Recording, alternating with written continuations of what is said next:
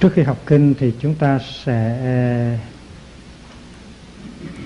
nghe lại một vài điều nó liên hệ tới chuyện uh,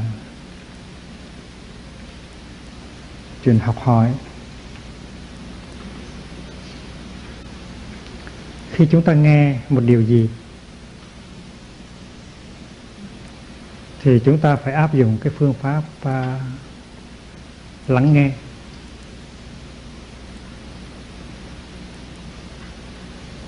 Nghe như thế nào để cái điều người ta nói có thể đi vào trong con người của mình được? Tại vì trong chúng ta ít người có thể tiếp nhận được những cái điều của người khác nói. Tại chúng ta đã có ý kiến sẵn. Chúng ta đã có những cái tri giác sẵn. Những cái ý kiến đó, những cái idea đó những cái tri giác đó, những cái những cái perception đó chúng ta có sẵn rồi. Và vì vậy cho nên khi nghe chúng ta thường đưa những cái ý đó và những tri giác đó lên để mà so sánh với cái mà chúng ta đang nghe. Chúng ta đầy ý kiến và chúng ta đầy cái tri giác. Và khi nghe chúng ta đem những ý kiến đó, những tri giác đó lên để mà chào đón những cái chúng ta đang nghe.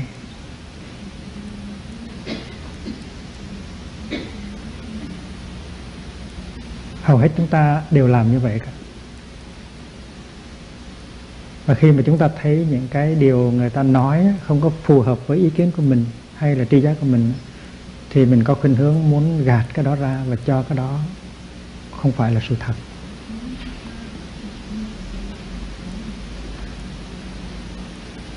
Hầu hết chúng ta đều nghe nghe theo kiểu đó. Và vì vậy cho nên chúng ta không thấm được những điều ta nghe. Đế thính lắng nghe nghĩa là nghe mà không có đưa những cái ý kiến và những cái tri giác của mình lên để mà so sánh. Tại vì những cái ý kiến đó và những cái tri giác đó nó giống như một bức tường. Nó chặn đứng à, trái trái banh trở lại người ta liền trái banh vào vào bức tường bức tường trả trái banh trở lại. Bức tường không có khả năng tiếp nhận trái banh.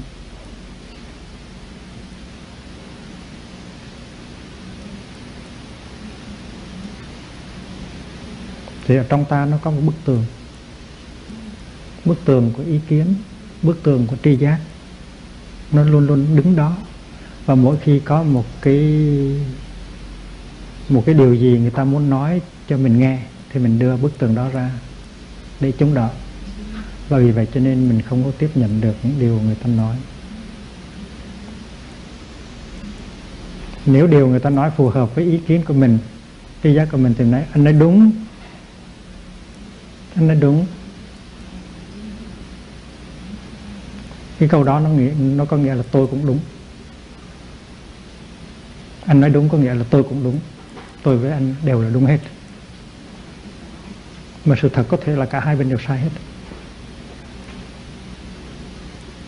Và nếu cái điều người ta nói không có phù hợp với ý của mình và trí giác của mình, thì mình gạt phăng lại. Anh không không đúng, anh sai. Tại vì mình có bức tường rồi, mình có sự so sánh rồi. Và như vậy cả hai, trong cả hai trường hợp, mình không có tiếp nhận được cái gì hết.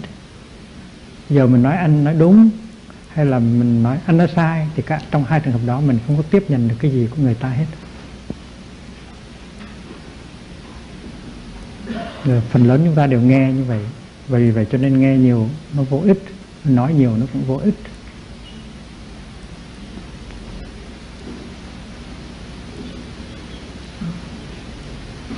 Đế thính tức là cho người kia một cái cơ hội cho những cái điều ta nghe một cơ hội để nó có thể đi vào trong ta được. Vì vậy cho nên phải làm ra một khoảng trống trong cái lòng mình faire là vít phải làm, phải phải làm ra một cái khoảng trống ở trong mình. Ở trong đó không có ý kiến, không có tri giác. Thì thì những cái điều người ta nói mới lọt vào được. Cũng như là lấy bức tường đi thì tự nhiên nó có khoảng trống và trái banh đó nó lọt qua được.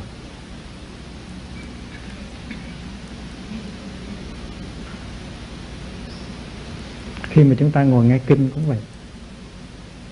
Chúng ta phải cho những cái ý kiến và những cái tri giác của chúng ta đi nghỉ ngơi, đi vacation.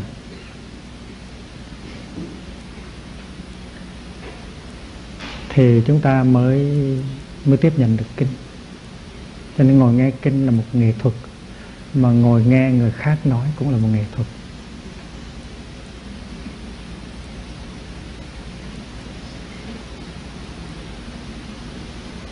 Empty yourself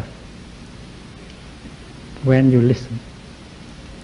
Faire le vide đó là cái nghệ thuật của sự lắng nghe. Tại vì tại vì mỗi người trong chúng ta đầy những ý kiến, đầy những tri giác và có thể là những ý kiến đó, những tri giác đó, nó đầy giấy những sai lầm. Thành kiến.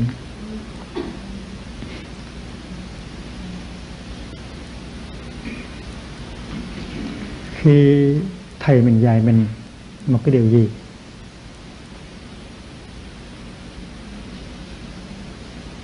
Hay là sư anh của mình nói cho mình nghe một điều gì? Hay là sư chị mình nói cho mình nghe một điều gì? Thì mình phải cho phép cái điều đó nó đi vào trong mình. Còn nếu mà mình lập tức phản ứng, nghĩa là đem cái thấy và cái biết của mình ra để mà so sánh, thì tức là mình đang chối bỏ cái điều người ta đang nói cho mình. Có thể là người ta vì thương mình mà cho mình cái điều đó.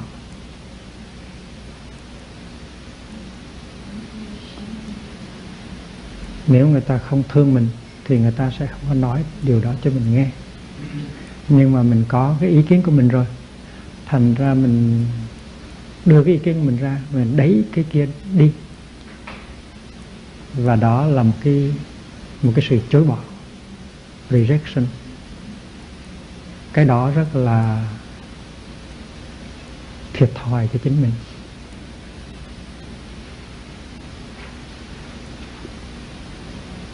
Thiệt thòi cho chính mình. Và người kia không có làm được vai trò của một người thầy, của một người anh, của một người chị, của một người bạn đối với mình. Tại vì mình nói cái gì, người ta nói cái gì mình cũng hất ra hết. Mình nghĩ là mình biết rồi, mình có cái ý kiến của mình rồi, mình đúng rồi.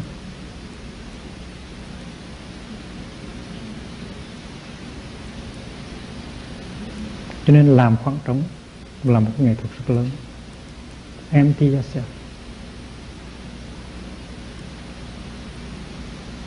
Là Levit là cái điều chúng ta phải thực tập. Khi người kia nói và mình phải biết nghe, người kia có thể là cha mình, có thể là chồng mình, có thể là vợ mình, có thể là con mình, có thể là thầy của mình, có thể là sư em của mình và khi người kia nói, thì mình phải có một cái thái độ rất kính cẩn. Mình phải làm, mình phải tạo ra một khoảng trống.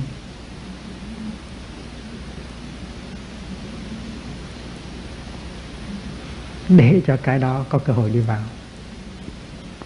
Nhạc sĩ phạm duy có một bài hát rất ngộ nghĩnh. Ông ta nói rằng, em là khoảng trống cho tình đông vào.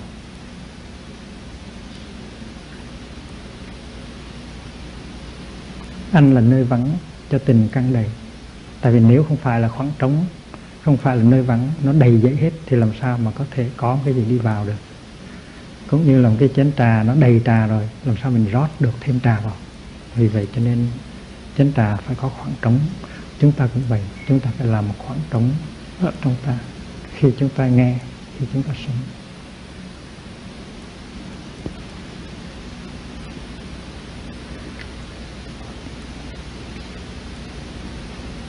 vậy cho nên tất cả chúng ta đều phải đều phải học hỏi, đều phải luyện tập để có được cái thái độ đó, cái phương pháp đó. Khi mà người lắng nghe thì phải có khả năng lắng nghe.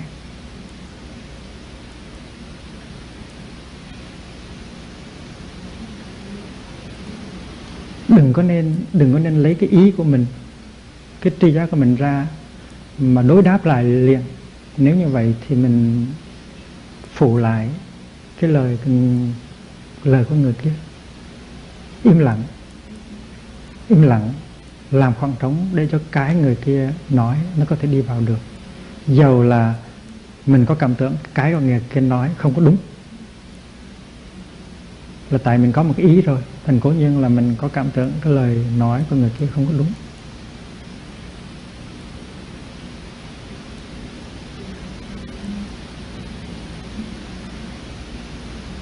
Cái phương pháp này ở trong thiền môn áp dụng rất thường. Nhất là trong những cái cuộc đối đáp giữa thầy và trò.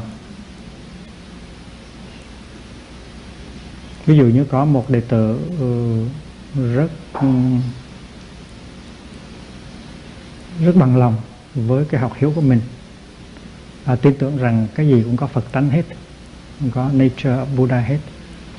Thì ờ, người có Phật tánh mà núi cũng có Phật tánh, mà con chim cũng có Phật tánh, mà con cá cũng có Phật tánh.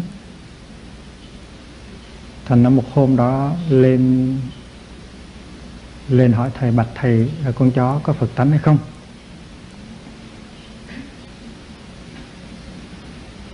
Thì người đệ tử đó chắc mẻm là thầy sẽ nói, có rồi. Ai về thầy nói, gì có Phật tánh được? Chó làm gì có Phật tánh?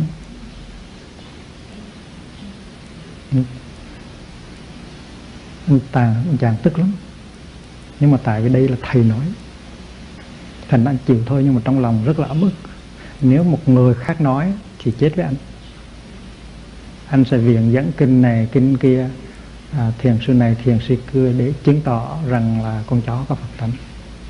Nhưng mà tại vì ông thầy biết rằng anh này bị kẹt vào ý niệm vào lý thuyết không có chịu tu tập cho nên ông thầy nói không có phật tánh để cho anh chàng này chừng hưởng và và về xét lại cái cách học hỏi của mình. À, khi mà chúng ta đọc tâm kinh à, bát nhà à, nghe bồ tát quan thêm nói rằng là không có mắt không có mũi không có lưỡi không có thân không có ý chúng ta chịu lép vế trong tâm chúng ta nói tại sao không có mắt được không có mắt được tại sao tôi thấy sư của tôi? Tại sao không có mũi được? Không có mũi tại sao sáng nay tôi có nghe mùi uh, uh, mật ong? Không có lưỡi tại sao sáng nay tôi biết là muesli của tôi rất ngon? Vậy mà bồ tát quan âm nói là không có mắt không có mũi không có lưỡi thành ở trong của mình, ở trong người của mình nó có một cái ý. Rồi người ta nói ra một cái nó khác với ý mình. Mình thấy nó chưa đúng. Nhưng mà tại tại vì ở đây cái uy tín của đức quan âm lớn quá, thành mình không dám gân cổ lên mình cãi chứ nếu mà một sư em mà dám nói như vậy thì chắc là mình không có để cho sư em đó yên đâu. Không mắt, không tai, không mũi, không lưỡi, không đắc, không khổ, không tập, không gì, không đạo, nói như vậy đó vậy thì khi mà mình nghe một cái gì đó, mình phải cho cái điều đó một cái cơ hội để mà hiểu, để mình có thể hiểu.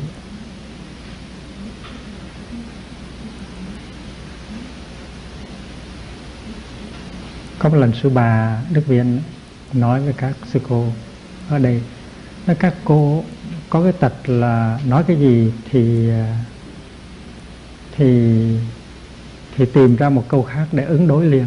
Ví dụ như uh, sư bà nói hôm nay à, cơm của con nấu sao nhạo quá đi.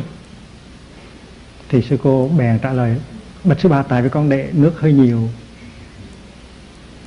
Tìm làm cái gì để nói vậy thôi. Thì cố nhiên là để nước nhiều thì mới nhạo cơm mới nhạo chứ. Nhưng mà đó là cái thói quen cái thói quen muốn tìm một cái gì lập tức để biện hộ cho mình. Trong khi đó mình lỗi một trăm phần trăm mình vẫn tìm cách để biện hộ. Huống hồ là mình có cảm tưởng mình không có lỗi mình có rất nhiều à, kinh nghiệm mình có rất nhiều trí giác mình có rất nhiều ý kiến mà mình đã học được trong sách vở. Sẵn sàng để mà đối đáp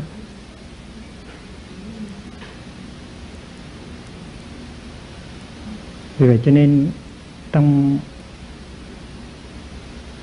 trong uy nghi, mình được học rằng khi thầy dạy cái gì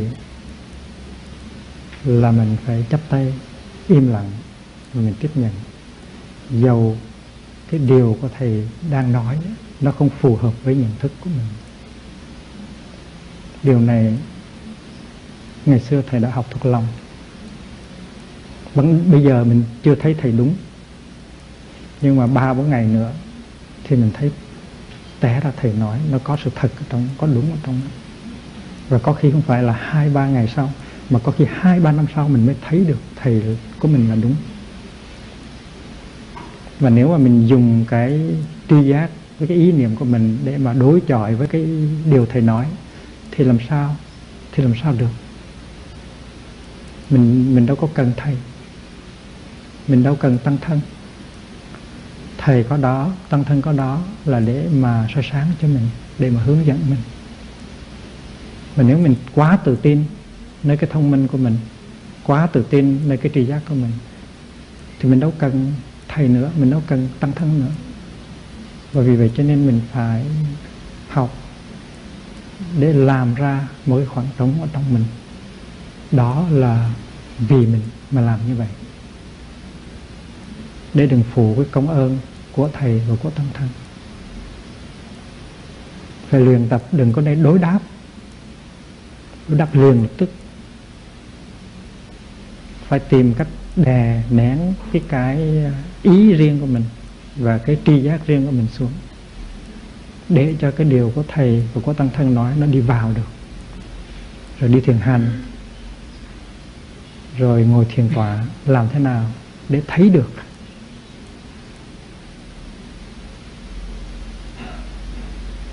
cái tuệ giác, cái kinh nghiệm có những điều mình được nghe, mình mới được nghe. Khi học kinh cũng vậy.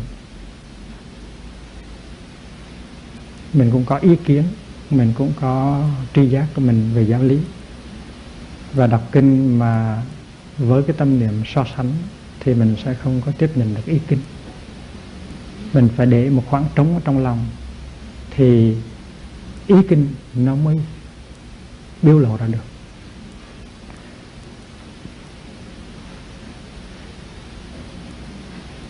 Có nhiều người cùng đọc kinh đó. Nhưng mà có người đọc kinh đó hoài mà không thấy gì mới hết.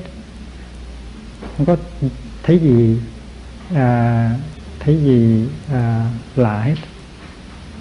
Không thấy gì à, đặc thù hết. Nhưng mà có người đọc, thì những cái mới đó, những cái lạ đó, những cái đặc thù đó, nó bung nở ra những bông hoa là tại vì người đó đọc bằng mắt của tự do. Đọc bằng cái trái tim tự do. Mà không không đầy tràn những cái kiến thức và những cái thành kiến có sẵn. Cho nên empty yourself faites le, thì làm ra một khoảng khoảng trống.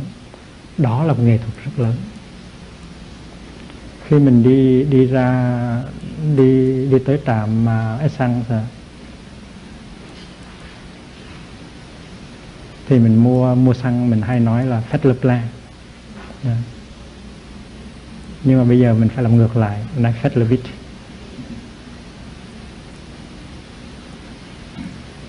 thay vì nói fill it up, thì mình nói empty it. Đó là cái nghệ thuật của mình.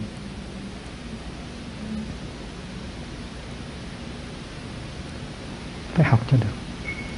Mà chỉ có trong đạo buộc mới dạy cái chuyện này kỹ mà thôi. Tại chúng ta chiến tranh với nhau, chúng ta giết nhau, chúng ta đánh nhau, chúng ta đập nhau cũng tại vì cái đó hết.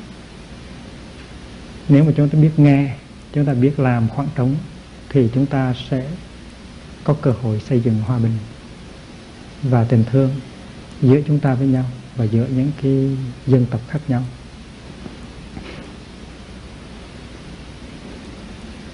Cái điều này phải đem ra thực tập trong đời sống hàng ngày. Chúng ta phải tập nghe và tập nói. Chỉ nói khi nào ta thấy thật sự cần thiết để nói. Hãy mở miệng ra, tức là phải có cái gì để nói, có lợi ích cho người kia. Và khi mà người kia nói thì mình phải nghe với tất cả cái sự cẩn trọng của mình.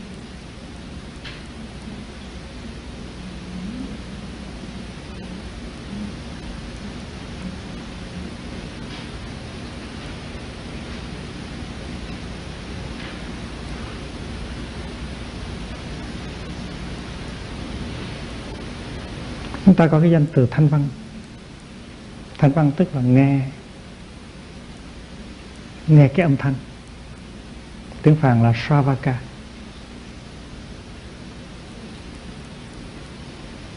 Sravaka tức là những người đệ tử của buộc, theo buộc. Để nghe nghe buộc giảng để nghe buộc dạy để học hỏi. Đó là thanh văn. Mình dịch là student hearers, students, learners.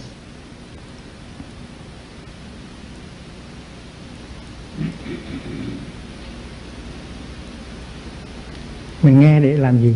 Trước hết, mình nghe để mình thấy rõ cái trạng thái của thân tâm mình. Trong thân mình có những cái bệnh gì?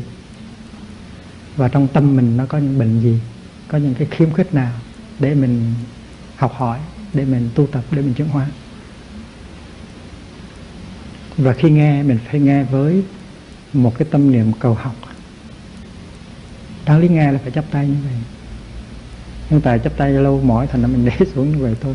Nhưng mà trái tim của mình phải chấp lại trong khi nghe. Ví dụ mình đi ra ông bác sĩ để ông ờ, nghe ngóng, ông khám xét rồi ông nói cho mình biết có cái gì nó bất thường ở trong cơ thể của mình. Thì mình ra mình trả tiền ông á, là để mà nghe chứ phải không? Để nghe nói what is wrong within your body. Mình cần mình cần ông bác sĩ nói cho mình biết là tim của mình ra sao phổi của mình ra sao bao tử của mình ra sao máu của mình ra sao. Và ruột non ruột già của mình nó ra sao? Mình muốn biết sự thật. Và ông bác sĩ có thể nói rằng cái ruột già của ờ, anh á, nó sưng. Phổi của anh á, nó có vi trùng lao. Um, khi mình nghe như vậy á, thì thì thì thì mình biết được sự thật. Và mình nói rằng cái ruột già của mình mình phải làm thế nào để chữa trị để cho nó hết bị sưng và những con vi trùng lao trong phổi của mình mình phải làm sao để cho nó không còn nữa. Chứ mình không có nổi giận lên mình nói phổi tôi như vậy mà ông nói rằng lao hả? À, ruột già của tôi như vậy mà ông ông ông nói ruột già tôi nó sưng hả? Ông, ông nhiếc mắng tôi hả? Ông bác sĩ đâu có muốn nhét mắng mình. Ông bác sĩ ông chỉ muốn cho mình biết cái sự thật về cái thân của mình để rồi cùng với ông á, mình lo chữa trị cho những cái điều đó thôi. Là hai người cùng lo một chuyện.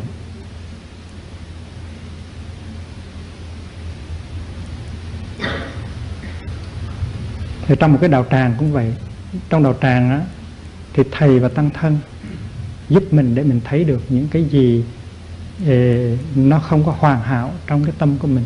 Ví dụ như mình có cái sự vướng mắc mình có cái sự mê đắm mình có cái sự giận hờn mình có cái sự bực bội ở trong lòng. Thì thầy và tăng thân nói rằng à, sư em có sự giận hờn sư em có sự bực bội sư em có sự vướng mắc. Nói như vậy không có nghĩa là nhiếc, nhiếc mắng mình là nhục mạ mình. Mà để chỉ cho mình thấy những cái khuyết điểm ở trong về cái phương diện tâm để cho mình tu tập chuyển hóa mình cũng cần thuốc cho tâm cũng như là mình đã cần thuốc cho thân. Thì mình phải chấp tay lại nghe những cái điều đó với tất cả cái sự uh, cảm ơn của mình thì mới được. Tại vì người nói là nói với cái sự thương yêu và muốn cho mình có thể chữa trị được chứ không phải là người nói muốn nhiếc mắng mình.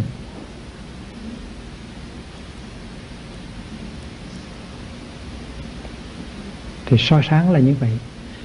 Khi mà đại chúng ngồi lại để soi sáng cho mình offering guidance là để cho mình tu tập và chuyển hóa cho mau chóng chứ không phải là ngồi lại đó để mà à, tố khổ mình.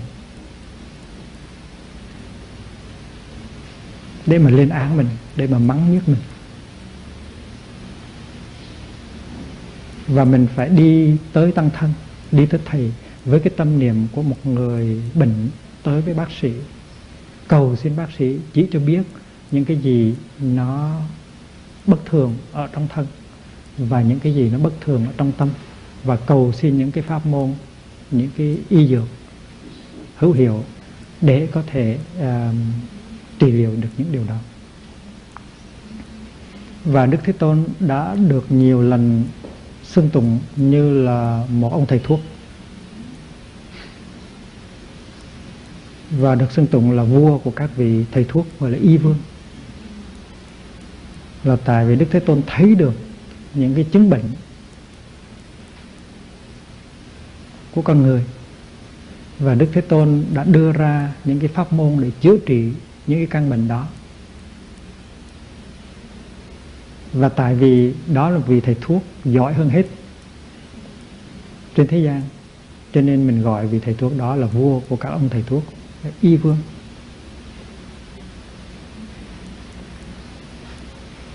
Mình là học trò của Đức Thế Tôn thì mình cũng phải học cái ngành thuốc đó để mình tự chữa trị cho mình và để mình chữa trị cho những người mình thương. Mình phải có con mắt quán chiếu để thấy được những cái gì bất ổn trong thân và trong tâm của người kia và mình đề nghị ra những cái biện pháp cụ thể vì vậy cho nên cái pháp môn soi sáng của làng là để nhắm tới cái mục đích đề nghị những cái biện pháp rất cụ thể để cho đối tượng soi sáng có thể đem ra thực tập được mà chuyển hóa, mà gây hạnh phúc cho tăng thân.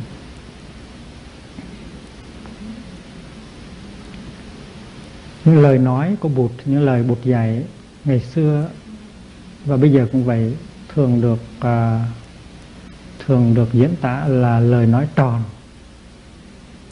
à, viên âm. Viên âm tức là lời nói thì nó có cái tác dụng um,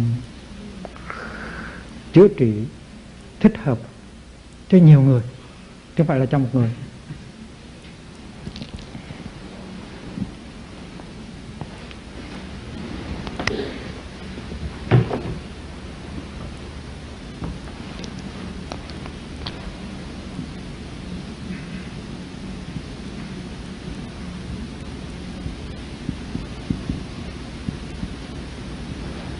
Viên có nghĩa là tròn. Âm có nghĩa là tiếng. Cái tiếng của bụt nó rất tròn. Tròn ở đây có nghĩa là nó nó bao, nó ôm được hết. Nó không có loại ra bất cứ một ai. Và nó có tác dụng chữa trị, không phải cho một người, mà cho nhiều người. Cái đó gọi là viên. Và chúng ta cũng phải học để nói tiếng nói của viên âm như vậy. Ví dụ như là khi mà khi mà thầy cho một bài pháp thoại, điều này nó xảy ra gần như hàng ngày. Thì trong trong đại chúng có người nghĩ rằng thầy nói bài pháp thoại này là nói cho mình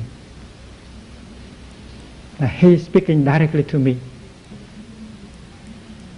He talks about me. Thì bên cạnh cũng có một người khác người khác đó cũng có thể nghĩ như vậy. Tại sao mà thầy biết được cái tâm của mình như vậy mà thầy thầy là nói đúng cái tim của mình quá? Thầy chắc chắn là nói bài pháp thoại này cho riêng mình rồi.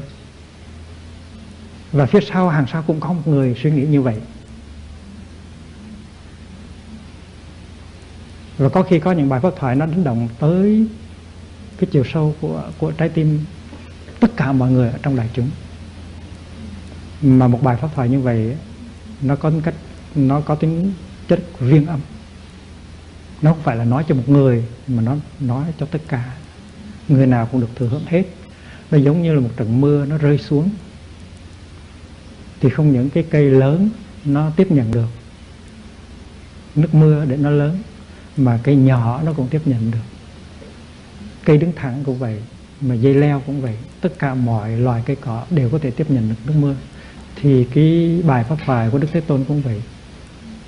Nó làm lời lạc cho tất cả mọi người trong chúng. Và khi một bài pháp thoại như vậy thì được nói ra thì người ta gọi là viên âm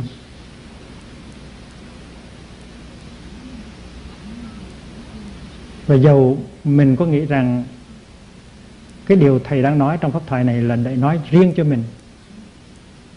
Nhưng mà kỳ thực nhiều người khác đang được thừa hưởng. Và những người khác đó cũng có cảm tưởng rằng thầy đang nói riêng cho mình.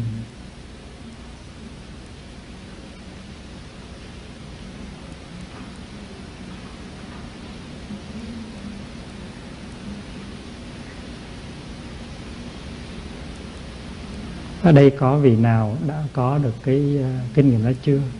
Mỗi ờ, có khi nào nghe pháp thoại mà có cảm tưởng là thầy đang nói riêng cho mình hay chưa?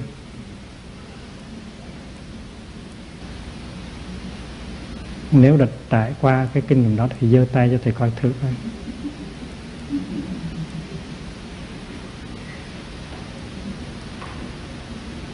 Đó đó, vì vậy cho nên mình đừng có bao giờ nghĩ rằng thầy nói một bài pháp thoại là chỉ để riêng cho mình.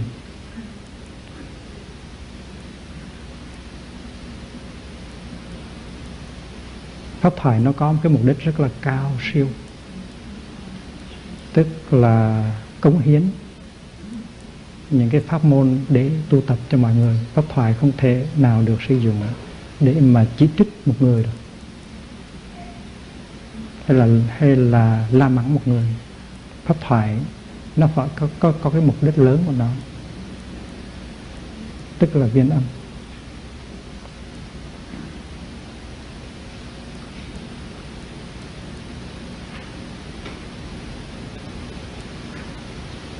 Mình đem hết cái trái tim của mình ra để nghe pháp thoại.